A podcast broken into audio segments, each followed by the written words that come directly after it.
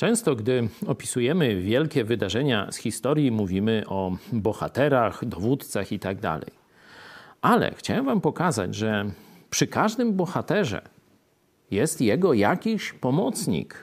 To różne mogą być osoby, ale że ta pomoc często jest kluczowa. Oto taka historia ze starożytnego Izraela, pierwsza księga Samuela, 13 i 14 rozdział. Bardzo zachęcam do lektury całości. Otóż Żydzi wtedy byli, można powiedzieć, podbici przez Filistyńczyków.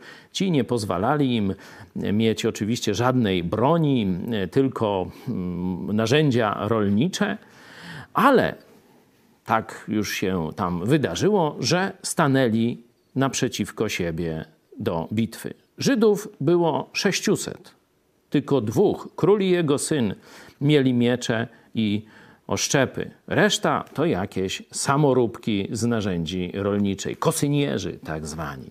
Przeciwko nim była kilkudziesięciotysięczna armia, świetnie wyszkolona. Samych wozów bojowych mieli 30 tysięcy. Także to e, praktycznie no, kompletna rozwałka. W sensie militarnym nie mieli żadnych szans. Te armie czekają po dwóch stronach w obozach, czekają praktycznie na rzeź. Ale w nocy syn króla potajemnie wyrusza na przeszpiegi do obozu wroga i tak mówi do swojego giermka: Chodź, przeprawmy się ku czatom tych nieobrzezańców może Pan uczyni coś dla nas, gdyż Panu nie trudno wybawić przez wielu czy przez niewielu.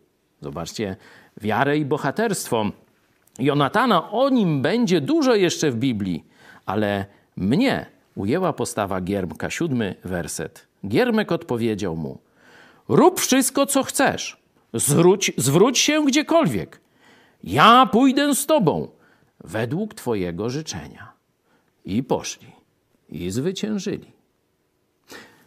Warto pamiętać także o giermkach, o pomocnikach. Być może e, masz taką właśnie rolę. Pamiętaj, że bez ciebie nie byłoby bohaterów,